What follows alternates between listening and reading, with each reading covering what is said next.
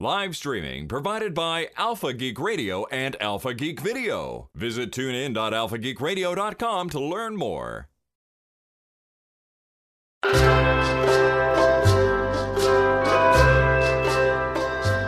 Finally, Friday is being brought to you this week by the Major Spoilers VIPs. You can show your support for this show if you find some value in it. Kick a little back our way by becoming a VIP member at members.majorspoilers.com. Well, hello everyone. Once again, welcome back to Finally Friday. We've made it to the end of another week. And uh, oh, hi, Olin. Olin is there, and I see a number of you starting to show up in the YouTube chat room. Uh, this week we have Dr. Brad Will joining us once again. Hi, Brad. How Hey, are you? I'm doing great. And uh, so I had Brad come in, and, and we've kind of been teasing this um, throughout the week and uh, on our on our social media pages.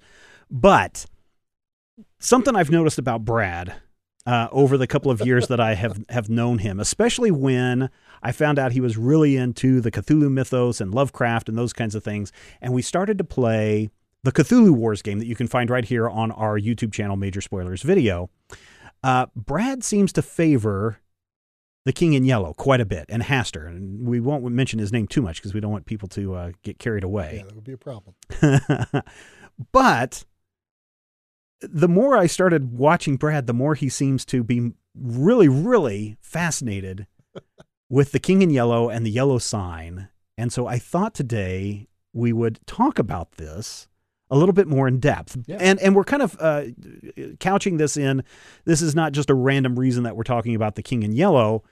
The uh, we've also been playing Eldritch Horror, which is a fun, fascinating game, and I cannot wait to get that game on Munchkin Land on the video version of Munchkin Land.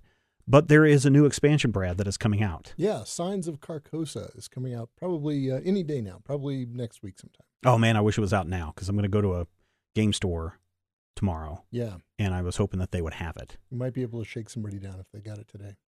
Mm, do you have it? I do not. Okay. No. So, so what is what is the um, Signs of Carcosa expansion about? So this is the expansion where the well, the great old one who is threatening the world is of course Hastur, Mm-hmm. and uh, this one, this expansion only comes with one great old one, which is kind of unusual for them. Um, but so it's all about Hastur and the King in Yellow, the play, and all of the horrible madness that uh, comes along with all that business.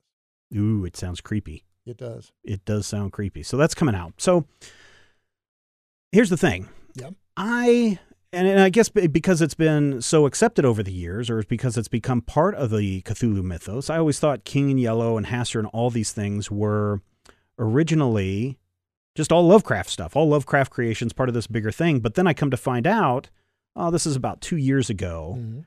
um, maybe more than two years ago, when the first season of True Detective was on HBO, and Carcosa and the King in Yellow came up a number of times in that show. And so I started looking into it a little bit more, and lo and behold, it says really this is nothing to do with Lovecraft except Lovecraft became a fan of it. So what is what is the King in Yellow? So the King in Yellow is well, the King in Yellow is a, the creation of Robert W. Chambers, Okay, who um, put out an anthology in 1895 all right. called The King in Yellow, There is a copy of the book. and uh, yeah, it's a it's a fun little collection, I guess. Yeah. Although I've not read the whole thing. No, because really everyone says really the, it's as far as the King in Yellow stuff goes. Yeah. and the yellow sign goes. You only really need to read the first four stories in the book. Um, it's an anthology book, and so the first four have the more macabre horror aspect of it, and the final stories are just kind of blah blah blah kind of stories. Well, they're little they're they're weird stories, but they're not that weird. I mean, they're sort of technically weird stories, but Right. Not uh, awesomely weird stories. Okay. Yeah. So what what what's the book about? Well, so the book's about all sorts of different things, but the King in Yellow, the play, is, Mhm. is kind of the central theme of this. Yeah, this right? is this is really weird about uh, about this book because it's the title of the book, The King in Yellow. yes, There is a character that is the Yellow King or the King in Yellow. sort of. And then the whole aspect of this world that uh, Robert Chambers created is that there is a play that's circulating out there called The King in Yellow Yeah. that if you read it will You- drive you crazy and insane. Go crazy and insane, or at the very least, at the very least, you get you succumb to a weird sort of melancholic depression. At least, hmm Yeah. At the very least. at the very least, yes. and th- this book is so dangerous that Appar- or the play is so dangerous that apparently once the author finished it, and this is in the the world of that Chambers has created about this, uh, the author shot himself in the head, supposedly. Um, the many countries of the world have tried to ban this book hmm uh, and and cite it as dangerous. Um, just merely glimpsing the yellow sign is enough to put you into some kind of despair. So in Chambers' world, the yellow sign is something else. Okay. Uh, the yellow sign is is um, in one story called the yellow sign. Mm-hmm. Uh, the yellow sign is is maybe like a golden amulet or pendant kind of thing, Okay. and uh, that thing has some degree of power. Okay. We don't know what kind of degree of power No. or We don't, no. okay. but that's what that's what the yellow sign is in Chambers. Now, and so we'll talk about this, but but all of this stuff gets kind of uh, screwed around in the Lovecraft version of this, or or what becomes associated with the Lovecraft version of this. So Mhm. sort of the post Lovecraft idea of the King in Yellow and the Yellow Sign and all that stuff. Well, so okay, so let's uh, let's talk about the first book first. The first Okay. uh, short story, All "The right. King in Yellow," inside or the Yellow King. Inside, I, I, it's so hard to remember So because the- they use them so interchangeably the and back and forth and everything. So the first story The first story, is though, the repairer, the of, reputations. Yeah, the repair of reputations is an awesomely bizarre little story about a guy who is um, just bug-eyed crazy.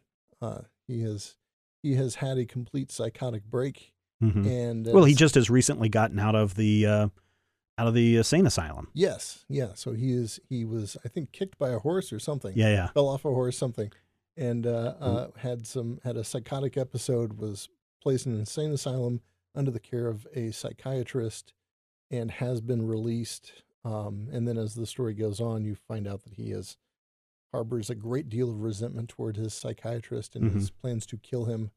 Uh, he's up for murder. Yeah. Uh, and move that mic a little, just a little bit closer. a little closer. Yeah, yeah, I think that'll help. because I have this lovely voice. Try oh. that. Oh, there we go. Is that better? I think so. Okay, good. You'll edit that out when we go live. nah, right? we're live now. anyway, so this guy has got um, a problem, and it is uh, uh, you know sort of becomes increasingly clear as the story goes on that he is not not playing with a full deck, as it were. That's what it appears. I mean, he thinks that his brother is going to become the the the new king of um, of America. Yeah, so there's there is in his mind an American empire, and he has a little book that explains uh, all the succession of people in the American empire. Hmm and he believes that his older brother uh, is in the succession and thus he is too and so he has this thing about eliminating his older brother and there's also another girl his older brother likes and maybe she is uh, her father may be a marquis of some someplace in england and they're Yeah. both in hiding and it's it's it's really convoluted and a little crazy Well, and and not only that, but the the character that's telling us the story in this, he has met another guy, the repairer of reputations, yeah who supposedly has control over tens of thousands of people because he knows things about them and essentially helps them out or does favors for them in exchange for them doing whatever he says. Yeah, and so he is able to. He's basically like a, a, a early form PR guy, Mhm. but his PR is is really shady. Uh, Yeah. So he has he has all these contacts, and he can can twist these contacts into doing his bidding. Yeah, yeah, yeah. and they also might be slightly psychotic. The first time you read this, so this was written in 1897, 1895. it Nin- was 95. Yeah. The repair of Rep- reputations is kind of a future story. So the first time you read it, it says in by 1920 these things had happened. Uh, we had created suicide booths where people could go kill themselves. I mean, if you watch Futurama, Yeah. uh, the suicide booth is there, but that's uh, that's the the repair of reputations is where it first pops up. Uh, we learn about this guy and his desire to become king of America through this uh, secession of reputations, and you're like, okay, so this is a future story the chamber sets up a lot of time telling us about the uh, socio-political uh, uh, system in the world that, that's set up. So we really kind of believe that this is a future story, Mhm. and so we start to buy into a lot of this stuff, even to the point where we kind of hear him say, "Well, you know, I settled my psychiatrist hash is essentially one of the Yeah. lines that he says. Doesn't he just says I settled his, I settled my debts with him or something Yeah, like that. yeah. And you and the first time you read through it, you're like, okay, this something's happening. Maybe this guy isn't all there. Yeah. The second time you read it, you're like, no, no, this guy's definitely crazy. And the repairer of reputations may also be really crazy Yeah. or is really crazy, and they're feeding on on each other with the with their delirium uh, Yeah. upon each other. Yeah. Maybe their delusional psychosis is is somehow they're boosting one another. Yeah. Mhm. Yeah. But then what happens like the third and fourth time you read Third this? and fourth time you read it, you realize that maybe, um, maybe they're not quite as delusional as you think they are, and uh, maybe these guys are more in tune with reality that no one else knows about, and so maybe they've got a, a different, maybe they're perceiving reality differently. That is to say, maybe there's a different reality they're perceiving.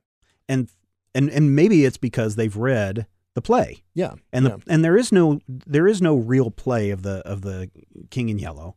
Um well, I mean some people have attempted to write it, but Yeah. in the in the book that Chambers wrote, he keeps everything intentionally vague about what all this is, but he does include like sections of the play in the in the book. Yeah. Uh, you get like scene one, act one, or scene one, act three, or something like that, and so you kind of get a little bit of understanding of what the play's about, without really getting into stuff that is. This is going to make you crazy if you finish this right, right. except that if it takes three times for you to start questioning what is reality and what's not reality and which one of these guys is delusional and not delusional you almost kind of go a little bit crazy yourself and so I'm worried bit, about yeah. you brad Yeah, well, you can be. That's all right. That's all right.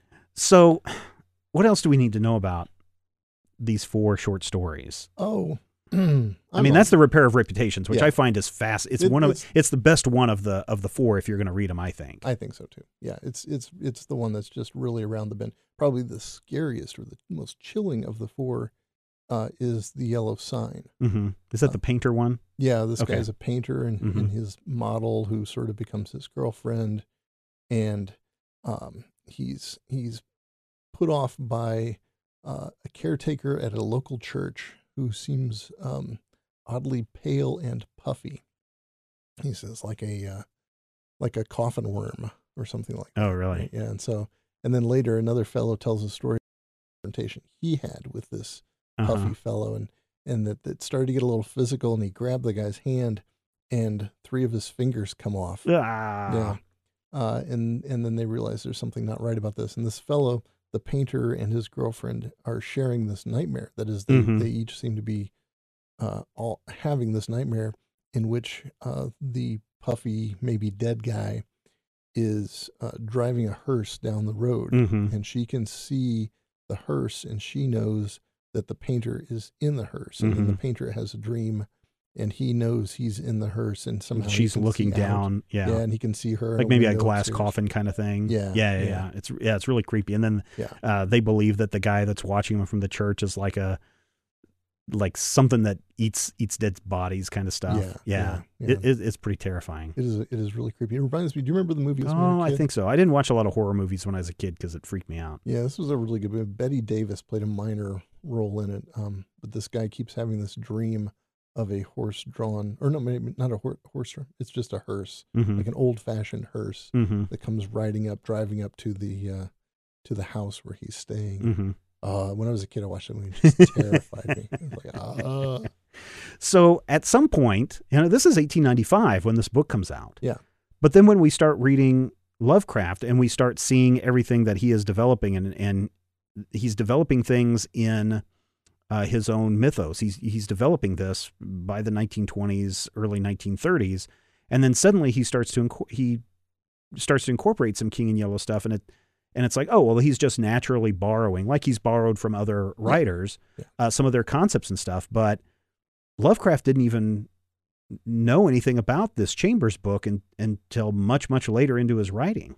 right. Well, in in 1927, uh, Lovecraft writes a really cool article, uh, Mhm. "Supernatural Horror in Literature," Mm-hmm. Mm-hmm.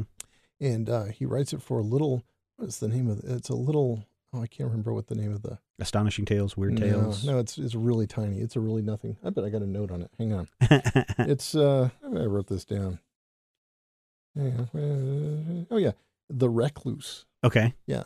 So he he publishes this uh this little article in a in a little magazine called the Recluse, and he writes up you know here are some cool stories. There's a, there's a section on Edgar Allan Poe. hmm There's a section on sort of uh, supernatural horror in the in the U.S., supernatural horror in Britain, and he talks about this is a cool author and here's some cool things this person's read, and he submits the typescript for publication, and the editor of the of the magazine, Paul Cook, says, "Hey, uh, you know, you really should do something about uh, Robert W. Chambers." And Mhm. Lovecraft says, "I have no idea who that is." So Cook loans him uh, The King in Yellow, and so Mm. the last the last minute addition to supernatural horror literature hmm is um, a paragraph or a couple of paragraphs about Chambers and the King in Yellow and the repair of reputations. And so that's um, that's how Lovecraft finds out about this stuff. hmm Now Lovecraft had also read Bierce, uh, Ambrose Bierce, uh, Right. Was is actually the original source of the business about Haster and Carcosa. Okay. Um, But Bierce was writing several years before Chambers, right? right, yeah, Uh, Like how? What? What year do you know? Civil War. Okay, era, so yeah, 60s, 1860s. 1860s. yeah. Okay. Yeah, and so what's really fascinating is that oh, let me see if I can find the Carcosa uh, quote here. Uh, so, uh, um, no, this is the Chambers bit. Uh, Bierce had kind of mentioned an inhabitant of of uh, Carcosa. This is uh, 1891. Yeah. Um, let's see, and we don't know what Carcosa is, although many people assume that it is Carcassonne uh, in France. Um, Oh, okay. but in the way that Chambers transforms Carcosa, he says, Along the shore the cloud waves break, the twin suns seek behind the lake, the shadows lengthen in Carcosa. Strange is the night where black stars lie, and strange moon circles through the sky, but stranger still is the lost Carcosa. What Yeah. is Carcosa supposed to be? Well, sounds like some crazy place. I've never seen two moons and yeah. crazy black filled skies and black stars in the sky. Yeah, yeah, yeah. So it is. It is somebody's uh, drug fueled fantasy, right? you think? Up there in the Hyades, up in the uh, constellation of Taurus, I believe, is- Mm. is where it's supposed to be located. Oh, really? Yeah, Okay. Yeah. Um. So yeah, um, cool stuff. But for Bierce, interestingly, and we'll, we need to get to this eventually. But uh, Okay. for Bierce, Hastur is a location, Oh, Hastur is a location, not Yeah. an elder god. right? And Hastur in Chambers is also a location. There's another story in the Chambers book where there's a character, a minor character, who is named Hastur, Mm-hmm. um, but clearly is not the entity that we think of Hastur associated with Lovecraft. Mm-hmm. Um, so at some point, this all gets kind of messed around, and I think we can probably blame August Derleth for for moving from Hastur, the location, to Hastur, some kind of weird cosmic entity. Okay, so for listeners who haven't heard us talk about Derleth before, why is Derleth important in all this? I mean, what I know of Derleth is he was corresponding with Lovecraft. Um, he was younger, wasn't he? Uh, Also, Yeah. in, uh, was he the fourteen-year-old from Florida, or is that somebody else? That's Uh, somebody else, I think. but he was corresponding with with Lovecraft and pitching him ideas and Yeah, um, I guess got in in the notion that when Lovecraft passed, that he was the inheritor of everything. he became his um, sort of literary executor. Yes, and in and had probably no real reason for doing that, except he did. It's So- somewhat implied in Yeah, in a letter that Yeah, yeah. Lovecraft had sent to him, saying, "Please take care of my stuff whenever I'm dead" or something. Yeah, and and so he just said, "Oh, this means I." I own all of the Lovecraft materials, and I will go and collect these in volumes and stuff. But he also did some other things be, besides just try to milk uh, milk dead Well, Lovecraft for all he was I mean, worth. he if if it weren't for Derleth, we wouldn't know who Lovecraft is. Right. Derleth created the Arkham House Publishing, uh, republished and and uh, Lovecraft stuff, and saw that it did not fall out of print.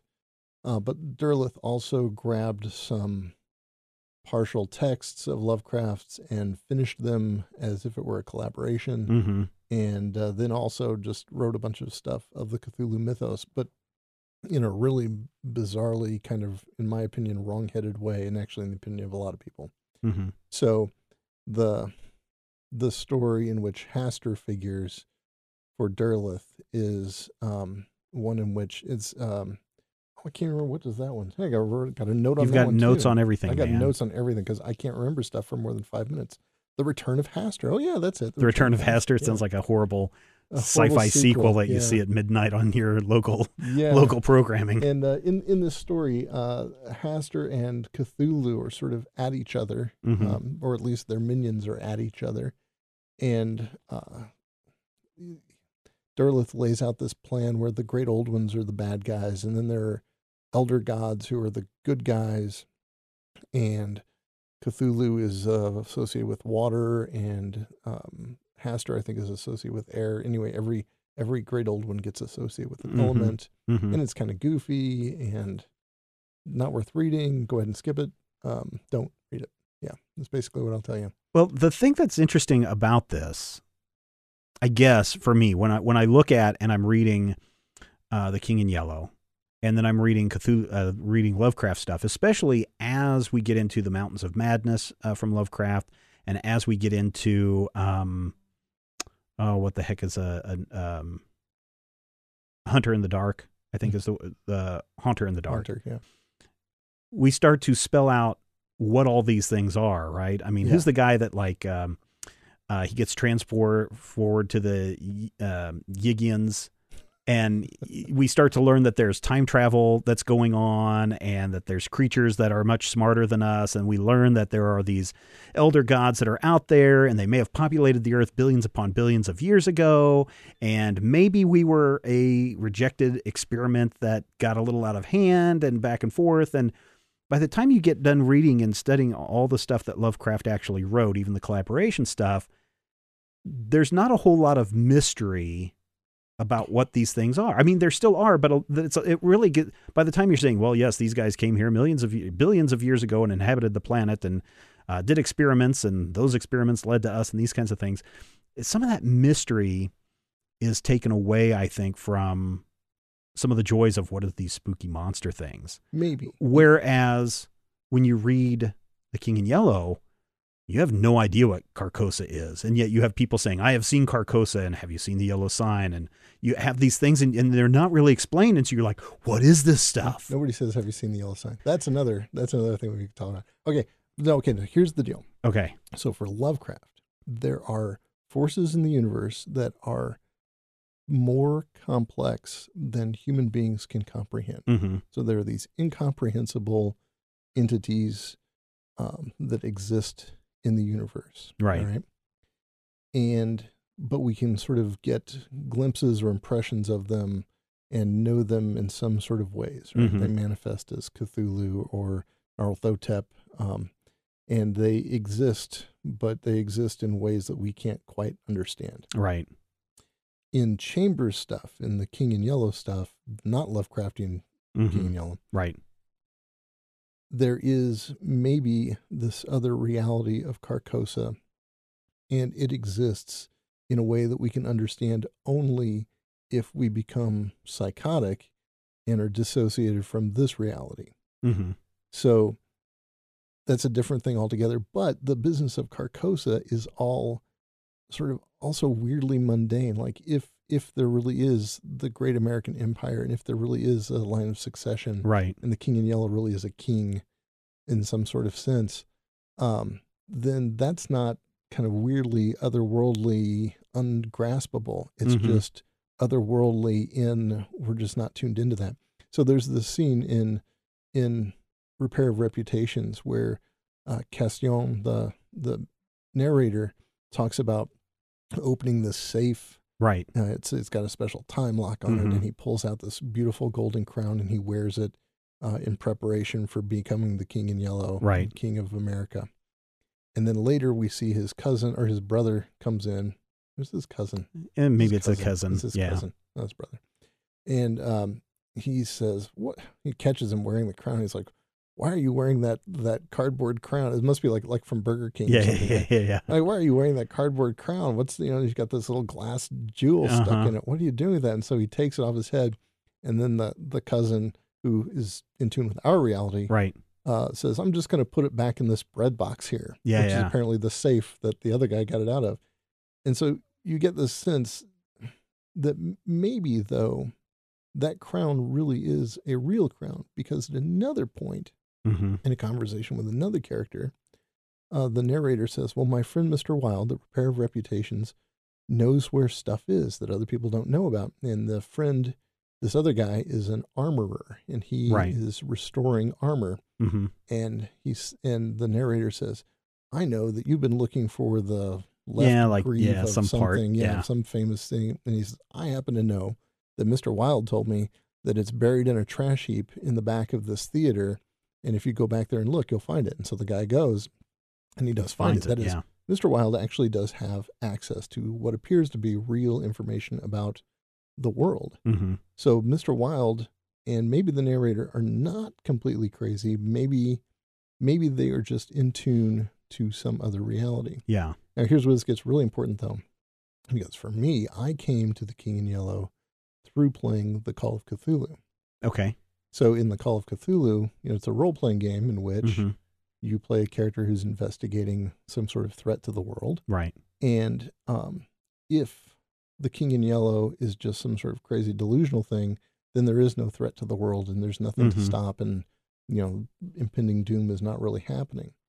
So I came to this through that notion in which all of this stuff is impending doom, hmm right? hmm so all the crazy that the characters in Chamber stories experience uh, isn't just their own personal doom; it is the doom of the whole world because they've got to have a touch of something. Yeah. So, at least when I read this stuff, for me, the King in Yellow has always been, yeah, there's this nasty, horrible thing that's threatening on the edge of reality and threatening to encroach into this reality from somewhere else. That's where I come from with Right, this. Right. So, but there is this.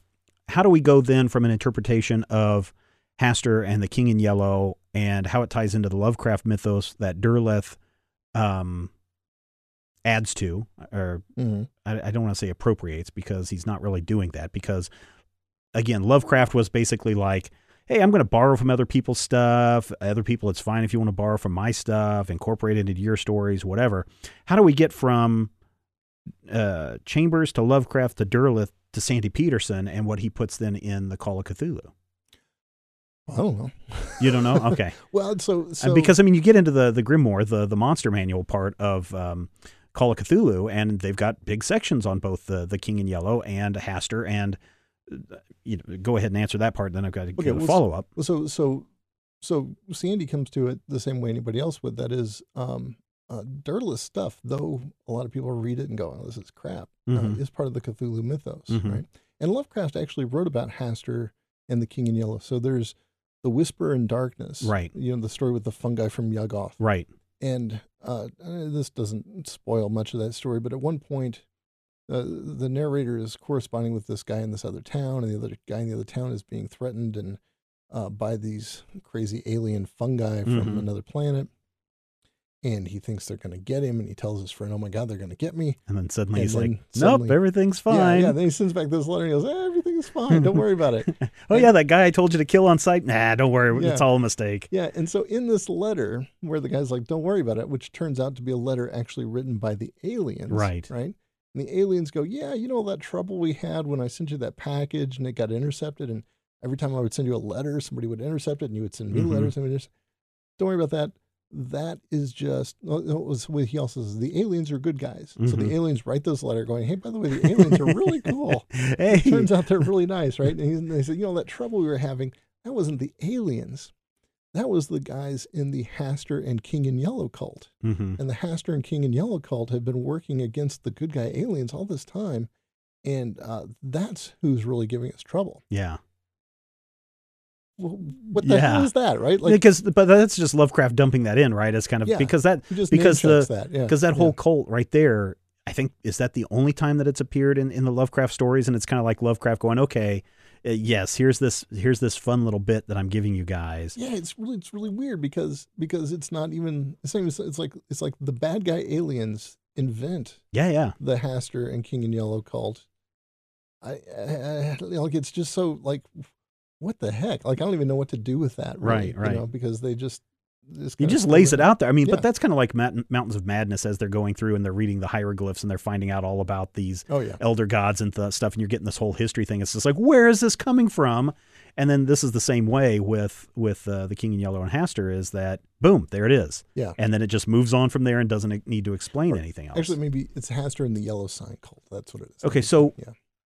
so the the second question then that was leading up to that is how does suddenly uh, the King in Yellow become a servant to Hastur? How how how come these two are always tied together? Well, so because that's what that's one of the things in um, the Cthulhu Wars game is that you actually you Brad have actually been controlling two gods while the rest of us only get to control one Mm. elder god or one elder thing. right. Well, and maybe maybe depending upon what you read, the King in Yellow is an avatar of Hastur. Ah, like a projection. a different manifestation of the same thing. Yeah. Okay. um, and maybe, yeah.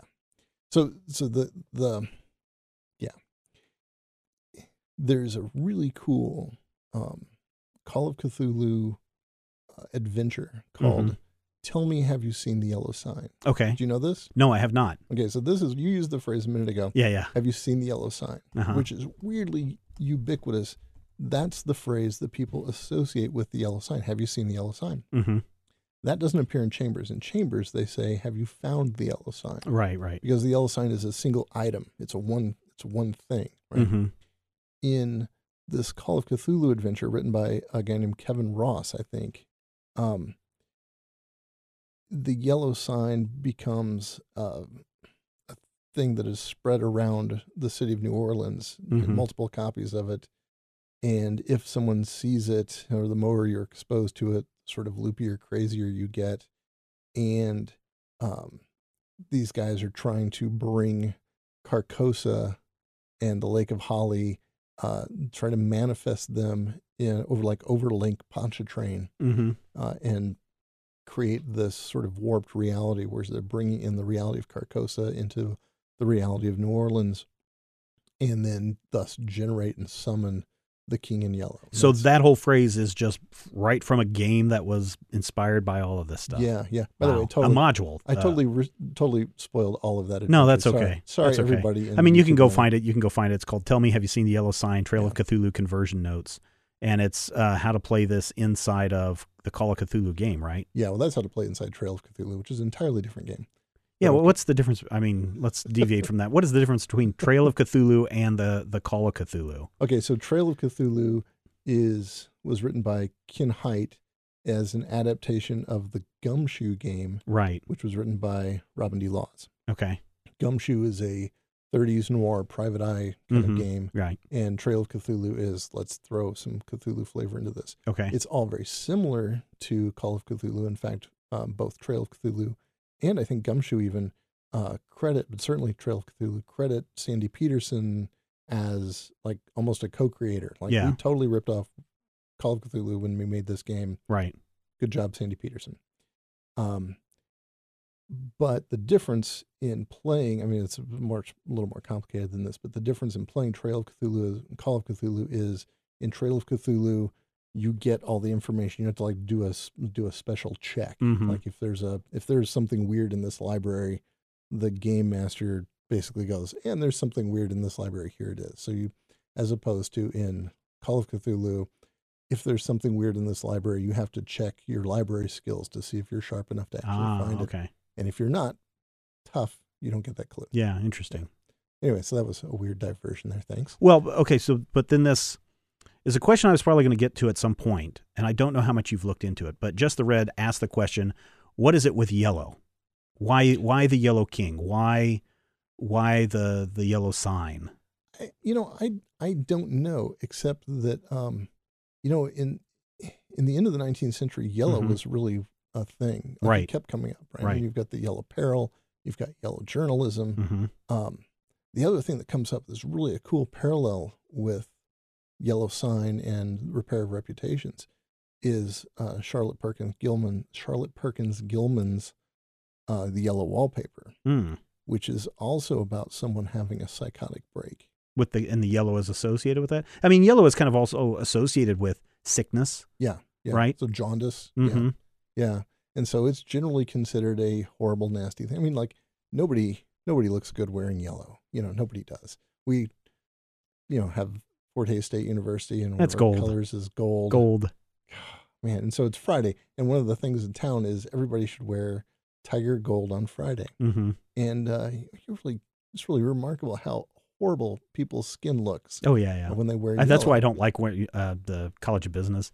Made us buy had bought those all kind of goldish yellow um, polo shirts, Yeah, and I like refused to wear mine because I just looked horrible in it. But I'll Yeah. wear the black and gold uh, polo shirt, but Yeah. not the not the all yellow one. yeah, it looks gross. Just a mess. Yeah, and Pikachu's horrible looking. and Pikachu may be a minion of Cthulhu. We may never know. Um, uh, Olin says yellow is the color of happiness, though, and I suppose if you are someone like Wilde, the Repair of Reputations, and the narrator of um, uh, the Repair of Reputations, then maybe you are happy because you've attuned into that other way of thinking. Yeah, those guys aren't miserable at all Until you know they start killing everybody. Until- and until the cat gets after him. well, now that's interesting because in the book, the narrator finds the Repair of Reputations on the floor, and he's been all killed. Right? He says the cat did it. Nearly killed. Yeah, Nearly killed. Oh, the cat got at me again. yeah, yeah. And he goes looking around for the cat in the darkness and he doesn't find it. And then the guy's dead. And so suddenly it's like the chief of police or somebody comes out of the darkness. Like they've all been almost waiting Oh, there for him. Um, no, there's a well. That's maybe I think you may be confusing a couple scenes, but okay. yeah. okay. But in, Yeah. in, in, in regardless, the implication is our narrator has killed I don't think the that- repair of no, reputations. No, you no, don't think no, so? I think it's the okay. cat. I really, All right. I really think it's the cat. Yeah. Yeah. All right. You really Yeah. think the cat killed don't, him? uh, look, I don't think I. You know, there's you know the business of the unreliable narrator, right? Mhm. And so Poe was really good at the unreliable Right. narrator. Uh, and um, in fact, the Black Cat has a really cool unreliable narrator that most people don't even know is an unreliable narrator.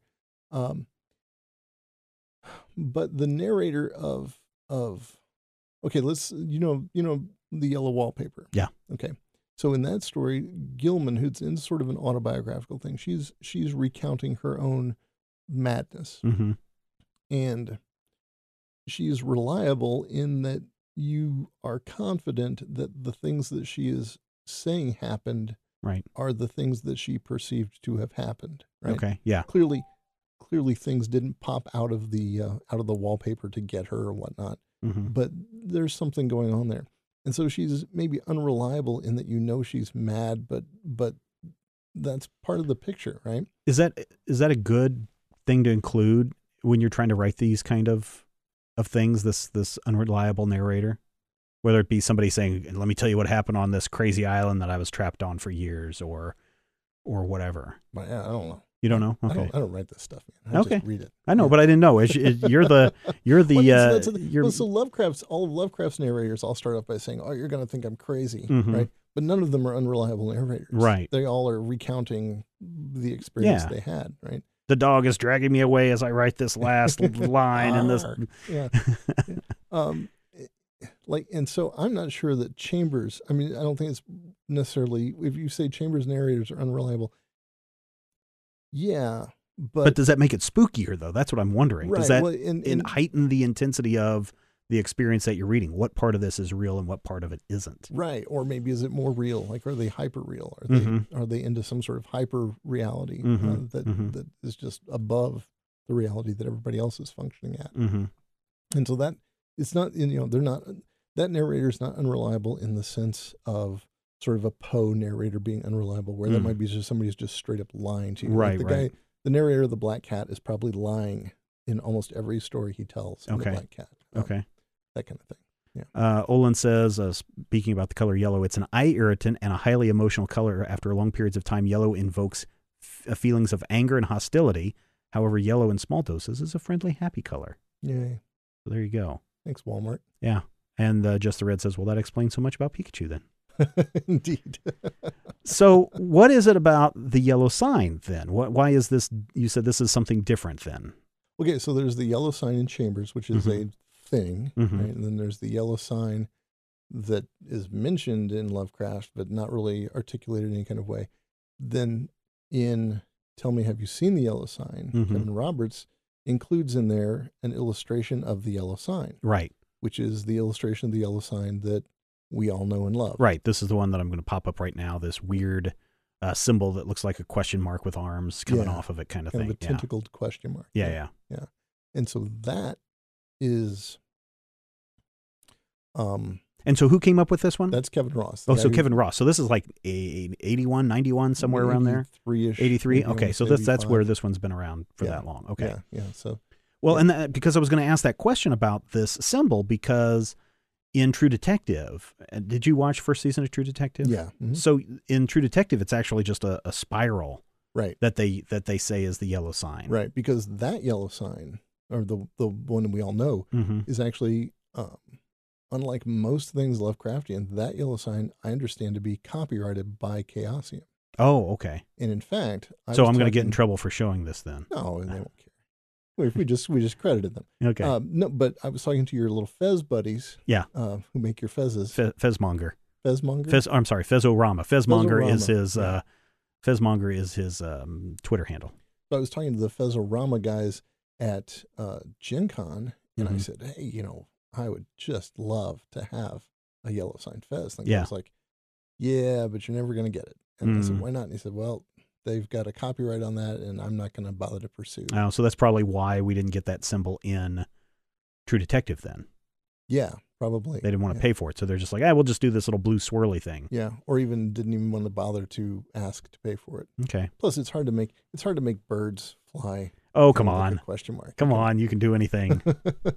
You can do it took anything. them. It took them six months to train those birds to fly. Yes, I'm sure that's what they. Yeah. I'm sure that's what they did. Yeah. Uh, so what else do you? What else do we have to share with um, with Oh. all this? I know you've got you brought a lot of notes this week and yeah. So a lot of things to to to talk about. So if okay, so in the if you want to know more, Mhm. uh, um, the King in Yellow anthology these days is really easy to find. It's available as an ebook. oh yeah, Uh, it's, I think it's free. I think if you've got a Kindle, public you can get domain, it yeah. public domain free stuff. yeah, it's completely public domain, so it's very easy to to find that. Uh, back in the day, though, like so when I played So this back in the day is like 70s, 80s. Okay. 80s. I played this Call of Cthulhu adventure, owned the adventure. I was like, whoa, this King in Yellow stuff sounds cool. Occasionally Lovecraft mentions this, but in the in the adventure they explained about the play, hmm uh, da, da, da, da. And I was thought, I want to read this, I want to find this. So that's where you really got hooked on this was way back then. Yeah, that's a great adventure. I'm seriously, I'm sorry I blew it because it's a great. No, that's okay. awesome. I may have to play it sometime. Um, That's okay because I, I tend there's always a difference between that I've noticed when I do role playing is there's a difference between player knowledge Yeah. and character knowledge. Yeah. And I can really separate those two. And sometimes player knowledge is also as forgettable as the character knowledge. but so so so for me, there was this big gap because I could not find this Chambers anthology. Mhm. So I I knew Repair of Reputations existed, but I couldn't find it anywhere. And I think in 1993, Chaosium started publishing fiction hmm in, in addition to Call of Cthulhu and other games. And they did this anthology, the first anthology they did in their Cycles his, uh, series, and it's uh, the Hastur cycle. Is that Right. it? Yeah, yeah. The Hastur cycle. yeah. Well, in fact, that there are some people that really don't want the King in Yellow and any of the chamber stuff associated with Lovecraft, and so they'd rather call this stuff the Hastur cycle as opposed to being part of the Cthulhu mythos. right. Yeah. Yeah. But too late. the cat is way out of the bag. yeah. Um, so so this book collects um, the Yellow Sign and Mhm. Repair of Reputations, hmm uh, Lovecraft's Whisperer in Darkness, a couple of sequels to that. Uh, it has Derleth's um, story, uh, Return of Hastur. It has a really cool, a couple of other really cool stories. Um, James Blish's story, More Light, in which he talks about, I can't remember who the second person is. He talks about visiting a friend who really existed hmm and that friend says, "Oh, by the way, um, Lovecraft before he died sent me a typescript of the actual play King in Yellow Ah, that Chambers had written. Ah. So Chambers had sent this to Lovecraft. Lovecraft sent this to this other guy, and then James Blish tells the story of the night he tried to read this, and that's in this book. and that's yeah, and Oh, that's, that's that's the story more light, which is really cool. It's a very and it has pretty much the entire text that purports to be the text of the play of King and Yellow. Um, there's also a story in there oh called uh oh what is this? Wait a second. I probably got a note on this too. Uh, oh yeah, yeah, yeah. The River of Nights Dreaming by Karl Edward Wagner, okay. uh, which is about. It starts out as a woman who is um, in a mental institution, and she's at an outing in in a bus, and Mhm. the bus uh, falls in the river or the sea or some body of water, and she gets out of the bus and she swims away, and she swims and swims and swims, and she makes her way to this weird town across the river, and everything is weirdly deserted, but something Yeah. is following her, and so she goes and finds refuge in this house where there's this older lady and the lady's young maid, and they take her in, and they put her in the old lady's dead daughter's room, and um, then things get really weird. Um, Finds out she's a mannequin that's only allowed to go out at night, kind of thing. no, I mean Oh. things get really weird in that there's like It just it just sounds like this Twilight the Twilight Zone episode of the woman that's the the mannequin. Yeah, oh Yeah. yeah, yeah, no. So Um, the reveal is that she's uh, actually was from there. Is that it in this? no, I don't Oh, know. okay. We're going to talk about what the reveal is. Oh, no. okay, all right. No, but it, there's also it, in a very in a very sort of 80s or 90s kind of way. Um, there's there's like this lesbian S and M stuff. Oh, okay, yeah, yeah, okay, Fifty Shades of Yellow. Yeah, yeah. Yeah. okay. Um, but it's a it's also a really cool story. Um, if you don't find lesbian S and M stuff written by some guy to be uh, really awkwardly yeah, yeah, weird. inappropriate. Yeah. Um, so The Hastur Cycle. Go look it up, ladies and gentlemen. yeah. Wonder if you can get that free as an ebook or something No, with you your. cannot. No, you can. But you can. You can buy that as an ebook or as a real copy from Chaosium. Actually. Oh, okay, all right. And Chaosium just put out last year a collection of stories about the King in Yellow and the Yellow Sign called uh, Casilda's Song. Oh, okay. Casilda is a character in The King in Yellow, and she sings a song. And um, anyway, this collection, I've, which I've not read, I own it, but I haven't had a chance to read any of it yet. Uh, is written entirely by women. So every story Oh, right, right, right, is right. written by Yeah, women. yeah. Um, Yeah. So so we can kind of offset anything weird about um, Wagner's story. Right, right. there. So what is then? I just popped up. What is the uh, the tales, the new tales of the Yellow Sign? New Tales of the Yellow Sign is really good. This I've read all of, and I I love this book. This is Robin D. Law's collection of King in Yellow and Yellow Sign stories. Um, just really good. What are you, Steven's trying to chase the cat out of here. Throwing stuff He should not be in here. and playing with the cat, Yellow cat. the yellow cat. Yeah, he's gonna jump on you, claw your shake, eyes it- out. shake my yellow my yellow notebook at him and scare him away. Anyway, this Ah, is a sorry. So the, new tales of the Yellow yeah, Sign. Robin D. Law's collection is really, really, really, really good. Um, among other things, um, The King in Yellow, the play manifests as a graphic novel. mm-hmm. Um, oh, there's a really cool thing in there. He goes into in one of the stories goes into depth. This guy is living in the around 2000, turn of the millennium, um, but talks about with his friends in this in this weird totalitarian state, and they talk. He and his friends talk about how, you know, it was really the King and Yellow really messed the world up when it was published in 1895. that is the play Mm-hmm. and that there was this other book that probably would have been important, but uh, was supplanted by The King in Yellow, and that is uh, Marx's. Uh, what is it? Um, what is Marx's book? Das Kapital. Yeah, yeah. Capital capitalism. Yeah. Uh, and uh, that Marx would have been really probably important. Uh, would have probably had some kind of major influence on the politics of the world, except that The King in Yellow came out and people got all into this weird French decadence Oh, stuff, wow. and they didn't pay any attention to Marx. And now we live in this terrible totalitarian society, and it's just horrible, uh, and and monsters and things. Wow. Um, so wow. yeah, it was just really cool, like neat little twisty stories like that. Um, Yeah. Uh, Chaosium still around is a question. yeah, thanks to Sandy Petersen.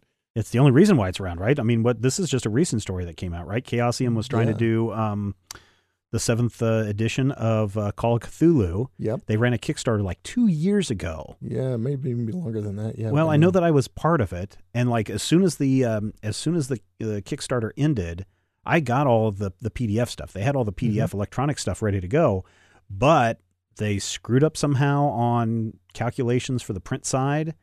Uh, well, probably probably the biggest screw up was calculations on uh, international shipping charges. Oh, right, okay. Which were going to be mostly free, Mhm. uh, and then it turns out, oh my God, international people were really into this book. Yeah, and yeah. It turns out it's really heavy, and so yeah, I think they got a little too generous with their Kickstarter Mhm. and blew some things, and then um, Sandy Petersen, who was formerly associated with the uh, the company, and another I, I Oh, forget the other person. yeah, the other guy used to be president. They basically came back in and said, "Okay, we're going to knock this into into shape." Well, they came back and they found out that the company had like less than ten thousand dollars in No its money account, no money. and at so. Yeah. Petersen and the other guy, and I don't have his name here in front of me, they basically said, "Hey, we're going to take our own monies and we're going to fix this situation and make sure Chaosium is still around." Which, now that we see all the things that were happening with the Call of Cth- or the Cthulhu War stuff, I wonder if Petersen's attention was f- at the time kind of focusing on making sure Chaosium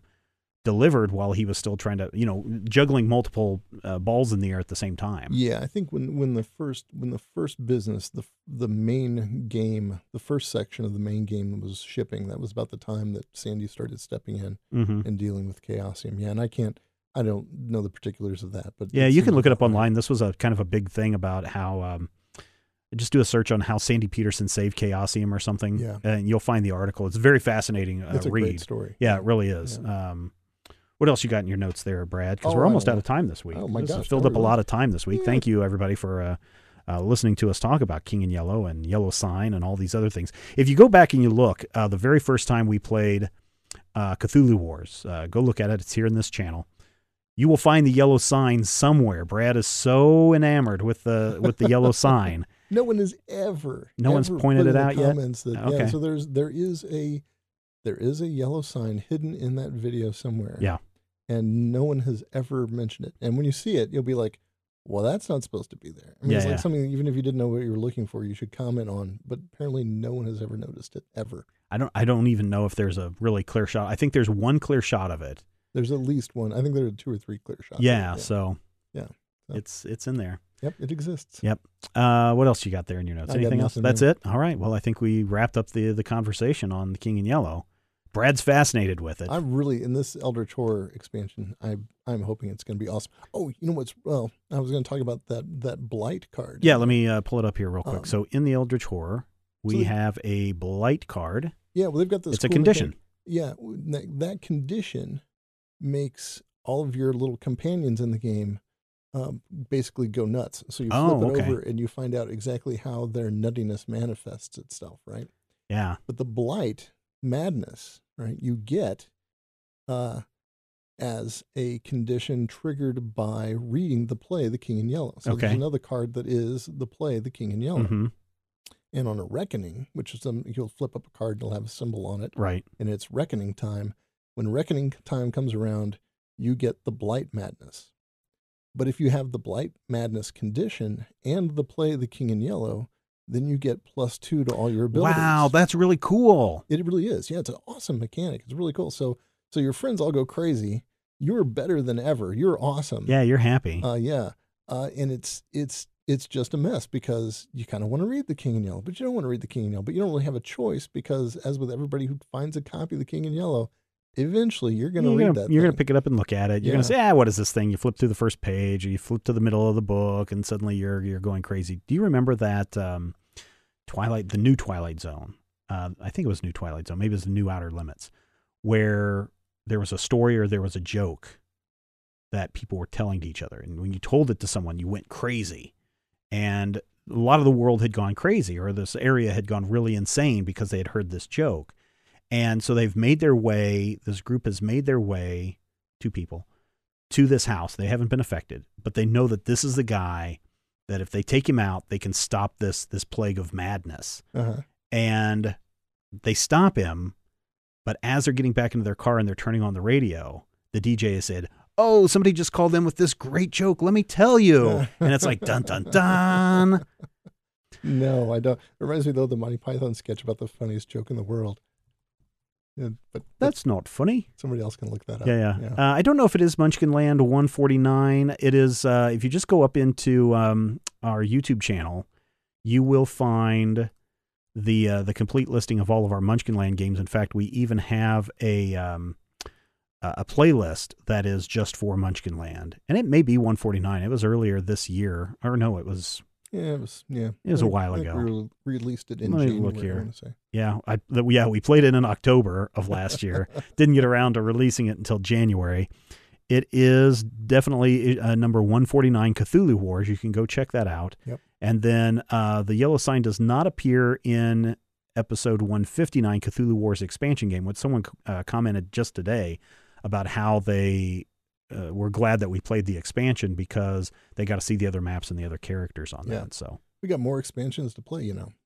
oh yes, oh, yes we do, Mhm. and I can't wait for the new stuff to start arriving towards the end of the year, hopefully. Yeah. So that'll be a lot of fun. And there's a lot of other Cthulhu stuff that we have up our sleeves or somebody's sleeves. I guess so. All the the King and Yellow stuff, as we just wrap it up this week, all the King and Yellow stuff is in public domain except for the the symbol, the yellow sign symbol from um, Yeah. from 81, eighty something. 80 something. Yeah. Okay, so you shouldn't have to worry about incorporating it in there somehow. But if you do use that symbol, you're probably going to get in trouble. Probably, or or ask Chaos, and maybe they don't care. I don't know. Um, but I mean, um, I think, I think Fantasy Flight uses the yellow. yeah, they do. yellow They do use yeah. that same Yeah. same symbol. Um, but they also use the Call of Cthulhu name for their card game, and so you know whether whether or not, um, I mean, I think everybody recognizes the role Chaosium has had with hmm with Lovecraft and the Lovecraft mythos. And so whether or not it's legally mandatory, I couldn't say, but I do know publishers certainly respect what Chaosium has done. And, Right. Uh, uh, always give them a good nod. Cool. Yeah. Brad, anything else you want to bring up this week? I'm good. you're gonna you're gonna go to go on man. some vacation for a little while. Yeah, That'll be good for you, it will indeed. and uh, you're gonna have a pleasant summer. I'm sure we're gonna have you back more Oh yeah, over the summer Yeah. because you got nothing to do now. I got all kinds of stuff to do now, but we'll we'll pretend like it's nothing. All right. Yes. All right. Well, thank you so much, Brad. And thank you, listeners, for uh, checking us out this week. It's a little bit different. Sometimes I love bringing in uh, guests to just talk about one specific uh, uh, topic. That's why we didn't take any phone calls uh, this week. I'm pretty sure Ashley Victoria Robinson is back next week to talk about stuff. And then we'll have some other guests uh, scattered throughout uh, the, the year, the rest of the year. God, the year's almost over. Not even. Um, no, it is. It's like half over. All right. If you like this, please uh, give it a thumbs up, subscribe to the channel, share it on your social medias. That's uh, how we get the word out. I'd love to see our subscriber numbers go through the roof by the end of the year. I, you know, I'm not looking for a million, but you know, even if we hit 50,000 subscribers by the end of the year, that would be great. And as we leave this week, here are all the fantastic people that make this show possible. Take care, everyone. We will see you next time on Finally Friday.